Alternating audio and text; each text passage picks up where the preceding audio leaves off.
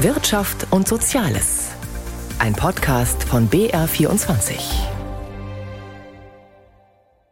Spektakuläre Pleite in der Einzelhandelsbranche. Die Signa Holding des umstrittenen österreichischen Milliardärs René Benko meldet Insolvenz an. Weihnachten steht vor der Tür. Sparen die Deutschen bei den Geschenken und wie lege ich umweltbewusst mein Geld an?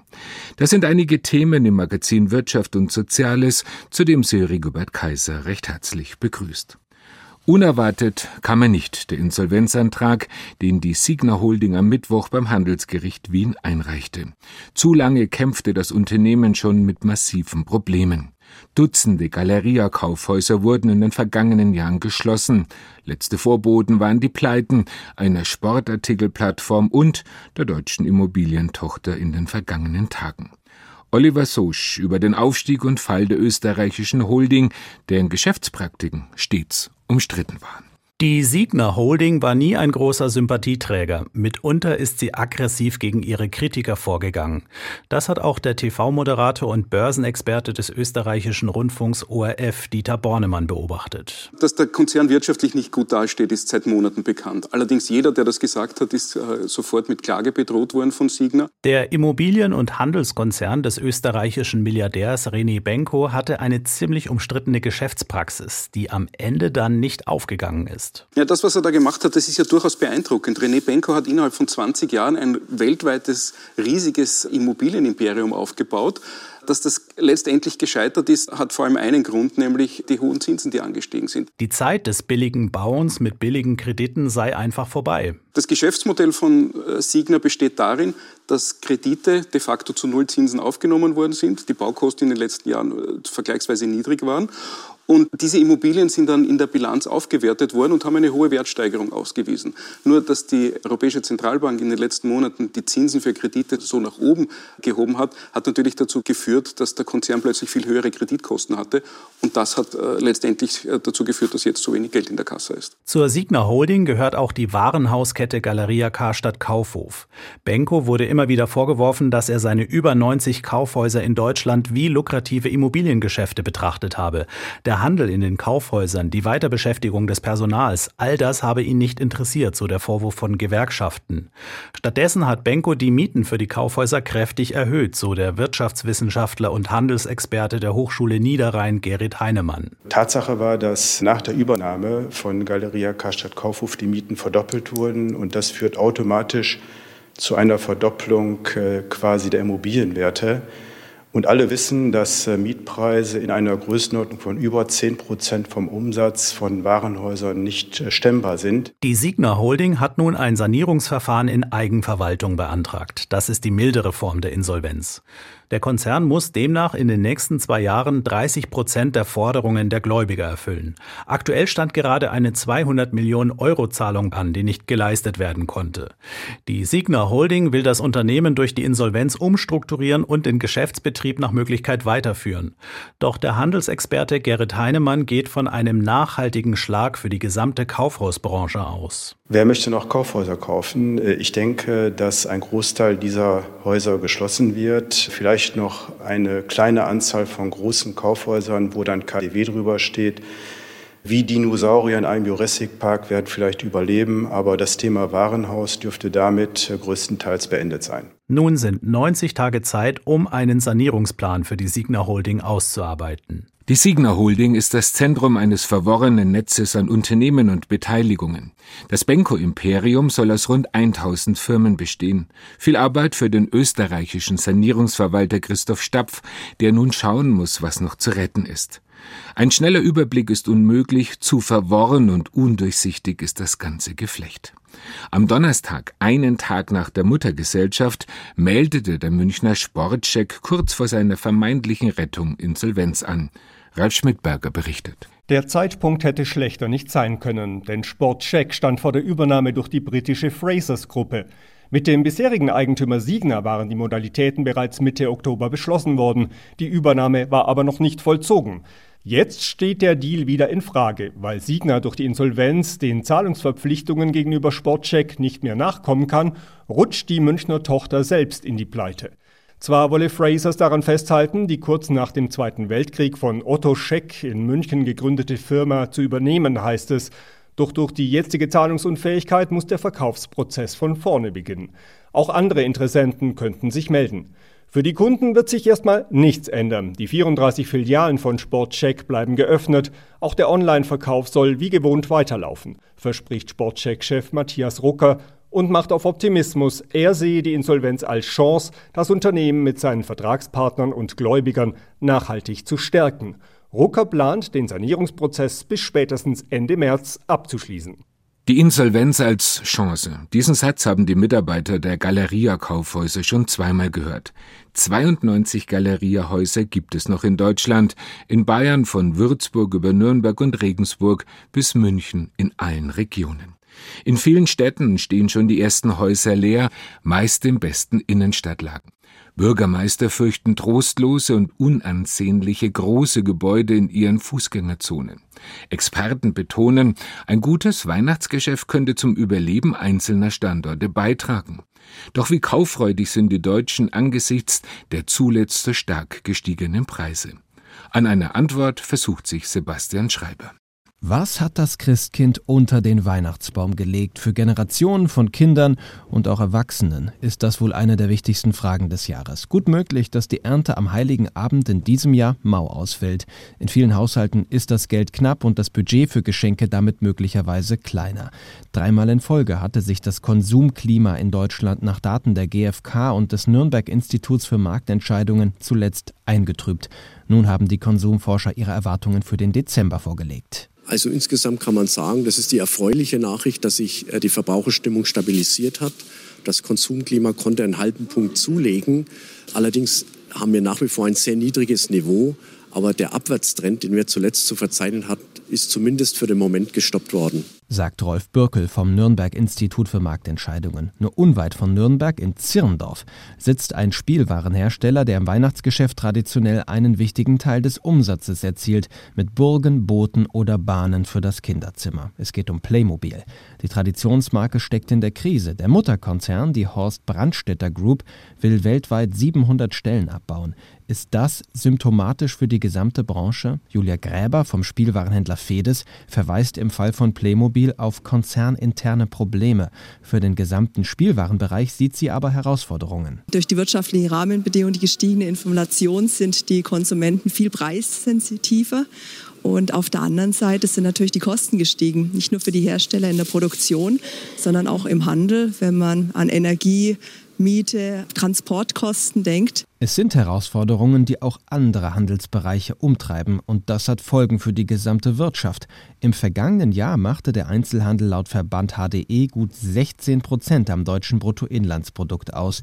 Kann ein überraschend gutes Weihnachtsgeschäft die Lage der Branche und damit auch die der deutschen Wirtschaft verbessern? Rolf Bürkel vom Nürnberg Institut für Marktentscheidungen ist skeptisch. Also insgesamt gehen wir davon aus, dass das Weihnachtsgeschäft doch eher verhalten äh, verlaufen wird.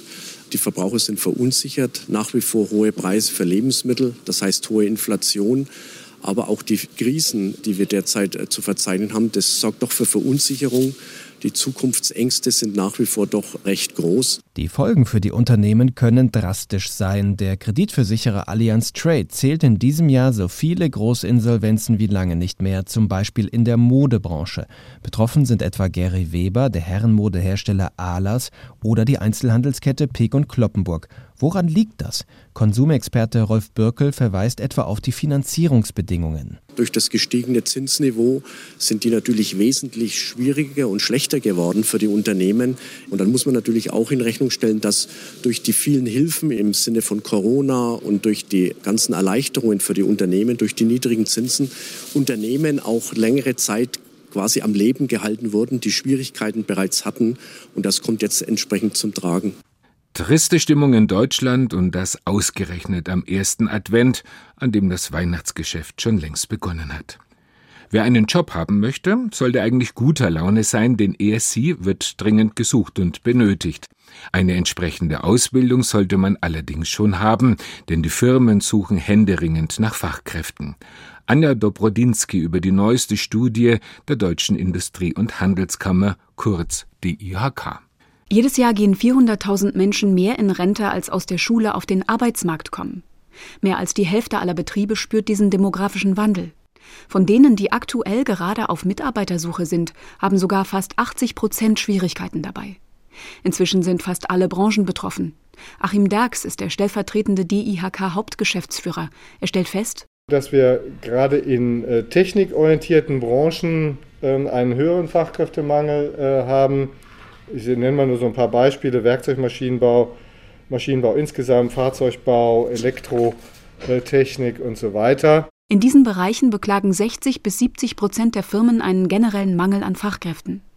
Die DIHK hat auch gefragt, wen genau die Unternehmen suchen. Beruflich Qualifizierte mit dualer Ausbildung fehlen am häufigsten. 55 Prozent der Unternehmen sagen das. Gerade die mittelständischen Unternehmen, hier mal speziell die Gruppe der 200 bis 1000 äh, Beschäftigten. Auch Handwerksmeister und Hochschulabsolventen gibt es zu wenige. Die Unternehmen suchen aber nicht nur gut ausgebildete Spezialisten, erklärt Achim Dax von der Deutschen Industrie- und Handelskammer. Wir haben nicht nur einen Fachkräftemangel, wir haben auch einen Arbeitskräftemangel. Das sieht man gerade auch daran, dass ein Drittel der Unternehmen sagt, wir suchen auch vergeblich Menschen. Dies betrifft vor allem Betriebe aus den Bereichen Maschinen- und Fahrzeugbau, Medizintechnik, Datenverarbeitung und Optik. Alles Branchen, die sich mit Schlüsseltechnologien für die Zukunft beschäftigen, wie Elektromobilität, Solarenergie und Digitalisierung, warnt die DEHK. Viele Industriebetriebe versuchen die Fachkräftelücke mit Technologie zu kompensieren. Dort ist natürlich die Antwort darauf auch Automatisierung und Digitalisierung. Ähm, man versucht mit KI, digitalen Verfahren, Robotik und so weiter zu reagieren. Das sagt zumindest jedes dritte Industrieunternehmen. Ohne viel mehr Fachkräfte aus dem Ausland werde es jedoch nicht gehen, konstatiert Achim Dax. Mehr als die Hälfte der Betriebe würde Menschen aus Nicht-EU-Staaten einstellen. Damit das gelingt, müsste das Angebot an Sprachkursen ausgeweitet und digitalisiert und Verwaltungsverfahren beschleunigt werden. Die Autobranche ist eine Schlüsselbranche in Europa, ganz besonders in Deutschland, denn von hier stammen die Weltkonzerne VW, Porsche, Audi, Mercedes und BMW. Die Politik fordert von den Herstellern die Umstellung auf E-Autos, Verbrennerfahrzeuge sollen in gut zehn Jahren nicht mehr produziert werden. In Zeiten der Corona-Pandemie waren die Zulassungszahlen deutlich gefallen, doch jetzt steigen sie wieder, in diesem Jahr um 12 Prozent auf 10,5 Millionen Fahrzeuge. Das ist aber immer noch ein Fünftel weniger als vor Ausbruch der Pandemie. In Brüssel beklagte sich der Europäische Branchenverband ACEA über zu viel Regulierung durch die Politik. Andreas Meyer-Feist. Noch laufen die Geschäfte gut, aber das könnte sich ändern. Der Präsident des Europäischen Automobilherstellerverbandes Renault-Chef Luca De Meo malt ein düsteres Bild der Zukunft, falls Europa den technologischen Anschluss verliere gegenüber den USA und gegenüber China bei der Entwicklung neuer Technologien. Die EU spielt für ihn politisch dabei nicht die beste Rolle. US stimulates China directs and, Europe regulates. Die USA würden die Geschäfte und den eigenen Markt stimulieren, China würde führen, Europa aber nur regulieren. Die Autobauer in Europa müssten aufpassen, die Entwicklung verlaufe dynamisch, die europäische Autoindustrie könne leicht an Boden verlieren. The economical dynamic in Europe compared to what is going on in Asia and US and they are worried that Europe uh, is losing ground. Luca De Meo fordert mehr Anreize zum Kauf von Elektroautos in Form von direkten Zuschüssen, von Steuervorteilen und öffentlichen Beschaffungsprogrammen. Hinderliche Vorschriften gäbe es zu viele, in seiner Branche würden jährlich acht bis neun neue EU-Verordnungen Verordnungen in Kraft treten, die sich in einigen Fällen inhaltlich widersprechen würden und Zukunftschancen schmälern könnten. Die europäische Automobilindustrie stellt sich dennoch hinter die Klimaziele der EU. Sigrid Vries vom Europäischen Automobilverband ACEA sprach von Verpflichtungen und positiven Herausforderungen. We want to implement the Green Deal. There's a huge commitment. There Das Elektroauto bietet dafür eine große Chance. Die europäischen Autobauer wollen sich dabei vor allem auf kleinere Autos konzentrieren, die weniger als 20.000 Euro kosten und für Pendler und den Nahverkehr geeignet sind. Hier sieht der Branchenverband in der Zukunft den größten Bedarf. Forderungen an die EU-Politik, Autobauer mehr zu unterstützen, sind nicht neu. In der EU-Kommission hieß es bisher dazu, man sei nicht in der Lage, ähnliche Dinge zu tun wie die Amerikaner oder wie die Chinesen mit einer Vielzahl von Subventionen. Wichtig sei es aber zu verhindern, dass die Industrie in China ihren staatlich subventionierten Wettbewerbsvorteil in der EU ausspielen könnte, auf Kosten der Arbeitsplätze, der Autopreise und der Unternehmen. In Dubai hat die 28. UN-Klimakonferenz begonnen. 97.000 Teilnehmer werden bis zum 12. Dezember erwartet. Natürlich geht es in erster Linie um den Ausbau alternativer Energien und den gleichzeitigen Ausstieg aus fossilen Brennstoffen wie Gas und Öl. Wer diesen Transformationsprozess begleiten, fördern, aber auch damit Geld verdienen will, investiert sein Geld in nachhaltige, also umweltfreundliche Kapitalanlagen. Doch das, das ist gar nicht so einfach, berichtet Anja Keber. Amelie Kauper steht vor dem Hörsaal. Die 20-Jährige studiert Wirtschaft, Politik und Philosophie. Mit der Klimakrise und ihren Folgen beschäftigt sie sich seit längerem und auch damit, wie einzelne Anlegerinnen und Anleger ihr Geld möglichst klimabewusst investieren können, auch wenn die Mittel von Studierenden naturgemäß begrenzt sind. Mir ist es schon wichtig, darauf zu achten, dass ich mein Geld grün anlege oder dass es zumindest nicht in fossilen Projekten landet und diese unterstützt. Aber dabei ist mir natürlich bewusst, dass ich jetzt als Studentin äh, kein riesiges Kapital habe, was ich generell anlegen kann und was jetzt vielleicht eine große Hebelwirkung hat. Aber deswegen ist es für mich trotzdem undenkbar, dass am Ende mein Beitrag in fossile Energien läuft, wie es bei vielen Banken und bei vielen ETFs und Anlegeformen immer noch der Fall ist. Wie Amelie geht es mittlerweile vielen Menschen. Sie möchten möglichst nachhaltig anlegen. Die Geldanlagen in diesem Bereich sind auf Wachstumskurs. In Deutschland betrug die Gesamtsumme nachhaltiger Geldanlagen zum 31. Dezember 2022 578,1 Milliarden Euro, so die Zahlen vom Forum Nachhaltiger Geldanlagen FNG. Und während es an Amelies Universität zur Mittagszeit schon viele Studierende in die Mensa zieht, erklärt die Studentin, Generell finde ich super schwierig, grüne Anlagen zu finden. Die Transparenz von vielen Projekten muss man auf jeden Fall hinterfragen. Wie schwierig das ist, das wissen auch die Verbraucherschützer, so rät die Verbraucherzentrale Bremen. Wenn Verbraucherinnen und Verbraucher spezielle Energien wie Kohle oder Öl ausschließen möchten, sollten sie zunächst einmal diesen Wunsch im Anlagegespräch äußern. Darüber hinaus könne man sich auch an eine Nachhaltigkeits- oder Kirchenbank wenden, denn diese hätten umfangreiche Kriterien zu diesem Thema für sich definiert. Florian Koss ist der Sprecher einer solchen Nachhaltigkeitsbank, der Triodos Bank. Also wenn man sagt, man möchte mit seinem Geld, das man anlegt oder auch bei der Bank liegen hat, eben den Klimawandel nicht auch noch anfeuern, dann sollte man halt auf verschiedene Dinge achten. Zum einen, was Anlage angeht, solche Sparprodukte, das heißt Tagesgeld, Festzins oder ähnliches. Da muss man halt einfach genau hinschauen und das veröffentlichen die Banken in der Regel ja nicht. In welche Unternehmen steckt denn eine Bank ihre Kredite und arbeitet damit mit dem Geld von Kunden? Daran kann man festmachen, eben ob sein Geld auch in fossilen Energien stecken würde. So viel also zu den Tages- und Festgeldkonten. Was aber ist mit nachhaltigen Fonds? Hier die Übersicht zu bewahren, ist gar nicht so einfach. Eine Orientierungshilfe bietet beispielsweise die Datenbank der Nichtregierungsorganisationen Facing Finance und Urgewalt. Profitiert Ihr Fonds vom Klimawandel, heißt es da beispielsweise auf deren Website. In der öffentlich zugänglichen Datenbank können potenzielle Anleger und Anlegerinnen entweder einen bestimmten Fonds bezüglich Themen wie Öl und Gas, Kohle oder CO2-Ausstoß prüfen oder sich allgemein Fonds bezüglich kontroverser Themen anschauen.